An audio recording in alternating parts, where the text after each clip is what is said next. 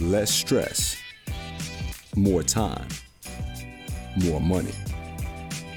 Welcome to the Cash Flow Contractor. Short.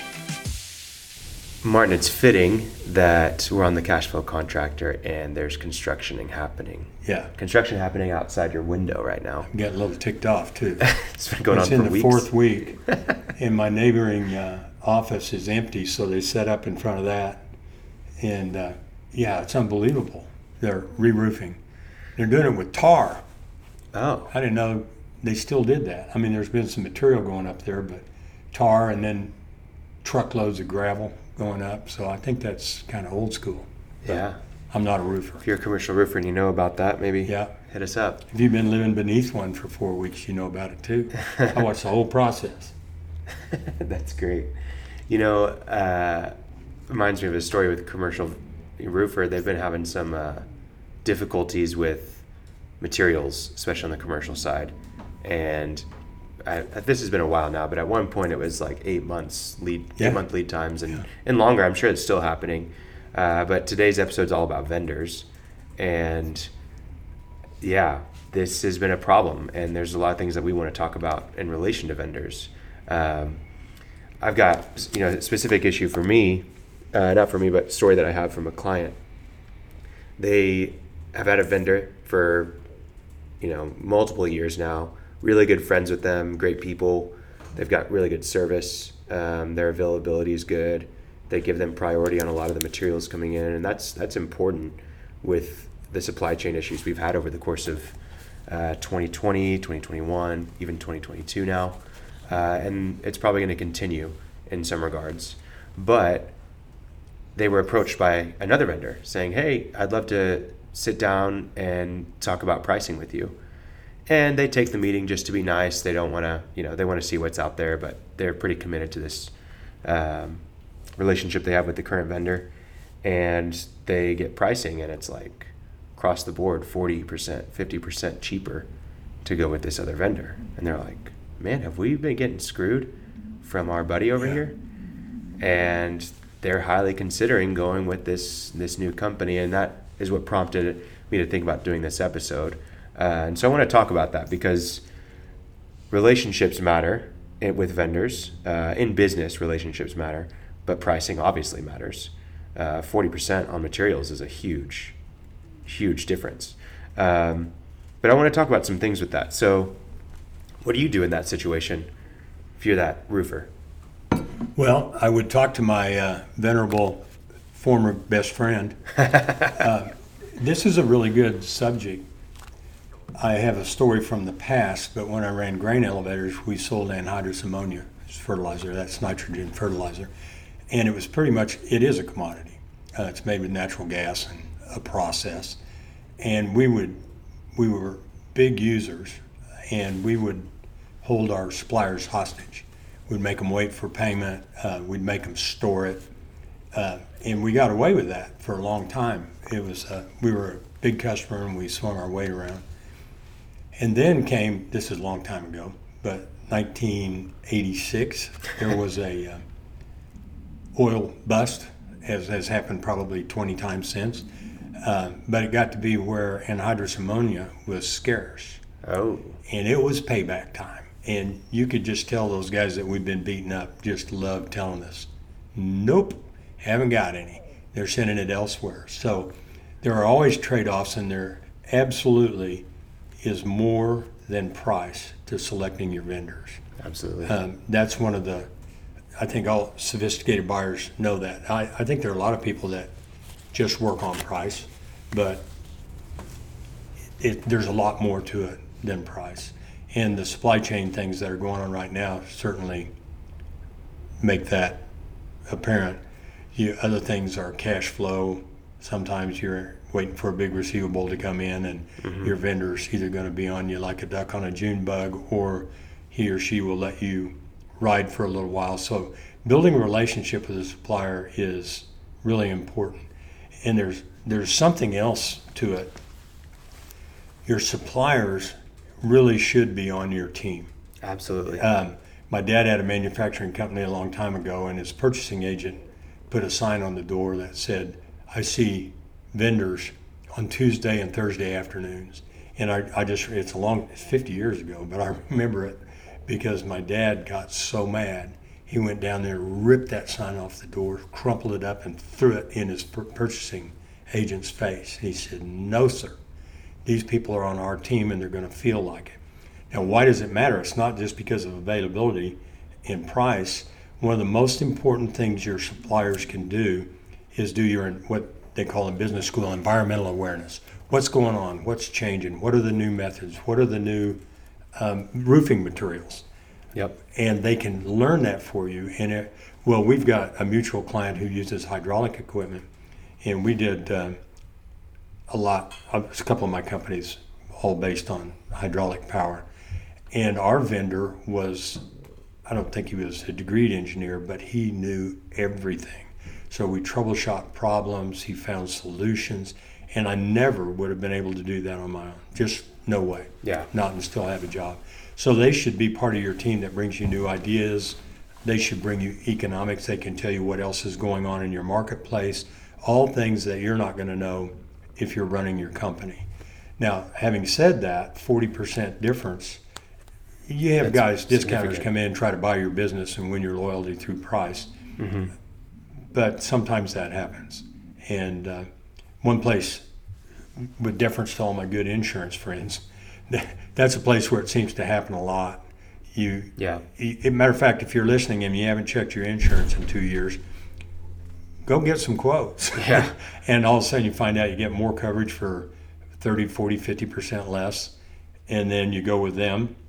Again, it's the same thing. You have to trust that if you ever actually need your insurance, your agent will be there. Yep. But then it starts to creep up over time. I mean, that's just been what I've observed over my years in business. So it's it's worth it to go talk to them and say, guys, I'm looking at 40% difference and really considering and see see how they handle it. Yeah, that's the right way to approach it is to say, hey, to have an open, honest conversation with the current supplier. If, if that's the situation, you know, say, hey, listen, so and so approached me. This is what they're offering. Sounds a little too good to be true, but looks like they can actually do it. Right.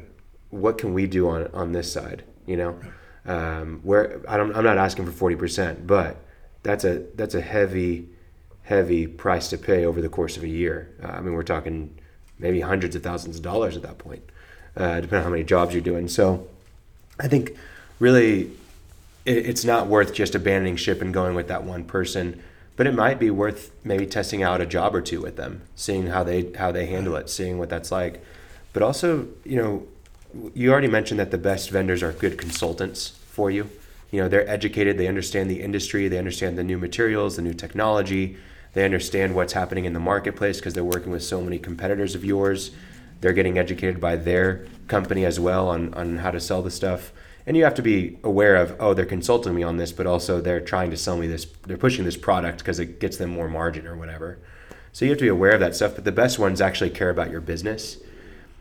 In the same regard uh, you shouldn't just receive advice from one person. You know you want to re- receive advice from trusted people and if you can have a diverse set of vendors in your on your team really in your wheelhouse that's going to give you better consulting it's going to open you up to better opportunities well most of our well, not most, I don't know. Most, most of the contractors I work with do not have dedicated purchasing agents. If you are big enough to do that, we, we could do another episode on what it takes, but purchasing agents who are good can usually pay for themselves. Yeah. And they'll build those relationships and bring you new things. Um, so I guess the overarching thing is you don't throw you don't make your decision based entirely on price. No. The the number one thing is is what they sell good and does it meet my purpose and can I get it? Yep. And can I get it at a reasonable price? And you may have to pass those costs along to your customer who, if they're just price shopping, they need to understand the difference. Yep. But if you're just buying commodities, like if you're buying sand, yeah. uh, sand, well, actually, sand, all sand isn't just sand. But look, sure. But but you get, you get point. my point. Yeah. Uh, if you're just buying sand and one guy's X dollars a ton, or limestone, because we have a lot of that here used for things, you got different vendors that sell it. It's a ton delivered. You know, Yep. there it is. Came out of the same pit Yep. in many cases. I think you also have to consider um, availability of product, but also availability of like delivery. And hey, if I call on a Tuesday and I need it Thursday morning at the job site, can you actually get it there? I know you got it in stock, but can you get it there? And can you get it on time? And whenever my employee makes the wrong order and the crew shows up at the job site and, it, and the wrong materials there because we messed up, will you actually go and Right. get it to you know Well, thinking prioritize it roofing job us? going on up here, I think it's pretty conventional, but I know there are a lot of new techniques and methods and materials. And will they get on the roof with you if you just finish your two million dollar roofing job and they have a leak Yep. and help you figure it out? You know, you have an ally. So I, I would like to emphasize that price is not first. It is not. It's not. first. It's not. It's uh, the support. Avail- is it what I want? Can I get it when I want? Um, can I? Do I know how to use it? But having an ally Yep. is and support. I mean, and can they deliver and do what they say they'll do? Those things absolutely are first. Yeah. Absolutely. And I mean, and otherwise you're you're buy gonna stuff off Amazon. Right? Exactly. And and you will pay for that. You, you should expect to pay a little bit more for better availability, priority service, you know, all those kinds of things. So don't go off of just price, but also do have relationships with multiple vendors. Don't just stick to only one. Have a variety so that you know one has struggles or you know your your connection at this place leaves and now you're not getting the best support, whatever. You want to have those options available to you, and so Well, have have a- multiple vendors. Another example of reliable suppliers, I have a home builder client, and they buy lumber packs, which people will probably recognize, but they do takeoffs from the drawings, calculate, and they usually send that out to the supplier. And they do takeoffs, how many two by fours, two, you know, eights, beams, things like that, roof truss. They do the takeoff and they send it to you. And they'll tell you, they give you, you have to give them a purchase order for what they tell you you need. Well, this company, we, one of the processes I helped them institute was to check that lumber pack. And that's really hard to do because a semi comes over and just sets it on the ground. And Yep. your guy, your project manager's, you got 20 houses, he's not there. But you have to find a way to do it. So they audited three from a particular supplier, and all three were wrong. Ooh. And by that mean you didn't get the right quantity. Oh, and by Oh, that man. I meant they were all short. Okay? So you don't want to pay for 52 by fours that you don't use, but that's not where the real damage was. It's really hard to get framing crews right now. That's a key um, a key bottleneck. And so you get the crew over there. The guy calls you at four in the afternoon. He said, "Hey, we're short 52 by fours." The guy goes, "Well, I'll get right on it. I have him bring them over right now." And the guy goes, "Oh man, it's five o'clock." He said, "And we've got to go to another job. I'll see you in two weeks." Yep. And in this particular company, I'm not giving away any um, names or anything, but we done we've done the math, and build days is our major criteria criterion. We're trying to get build days down. So we did the math on that, and in their case, it's not true on everybody. It's a different number from everybody. Build days are worth seventy nine hundred dollars a day. Okay. In two so weeks. if you get fifty days down, that's three hundred fifty thousand to the bottom line. Okay. Yep. Now that's not per house, that's average. Yeah. But those are the things that kill the build days. So it's seventy nine hundred dollars a day for two weeks. Well, that's the whole whatever proportion that was, uh, because they did they got shorted on a package. So they moved to another supplier and they haven't had any problems. And I'm not casting aspersions. I don't think they're deliberately shorting. But man, I've seen that many times where somebody overbills or underbills or things like that, and it's always one direction. Now, huh? Uh, people, people in your company accidentally charge a tank of gas to the company credit card. Hope it was an accident. Well, they never pulled out their home credit card and charged a tank of gas. Anyway, Yep. uh, so there, there, you know, that's 14 day delay is way more.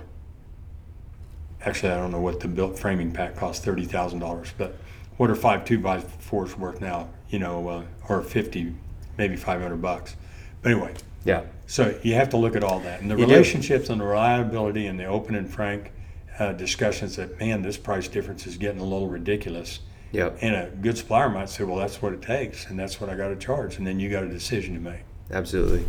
Well, take care of your vendors. Make sure they take care of you as well. Um, I think if we had to summarize this episode, it would it would be about don't just look at price. Know the right questions to ask when you're vetting a vendor. Don't just ask about okay, what are the materials that you have? What's it like in stock? What's the price, etc. Ask, hey, whenever I make a mistake on an order, are you going to be there to fix it for me? Right? Are you going to have my back? Are you going to make sure that every order is right if I audit it? You know, are you are you going to be there whenever you know we're on the job site and we're short? Can you get, make sure you get there in four hours? You know, right, right after lunch, be there. Uh, those kinds of things. Uh, th- that's what really matters with those relationships. And also, don't just be committed to only one. You know, have your eggs in multiple baskets and know what's going on around there, and see how they're going to be as an consultant. Consultant, see if they educate you well.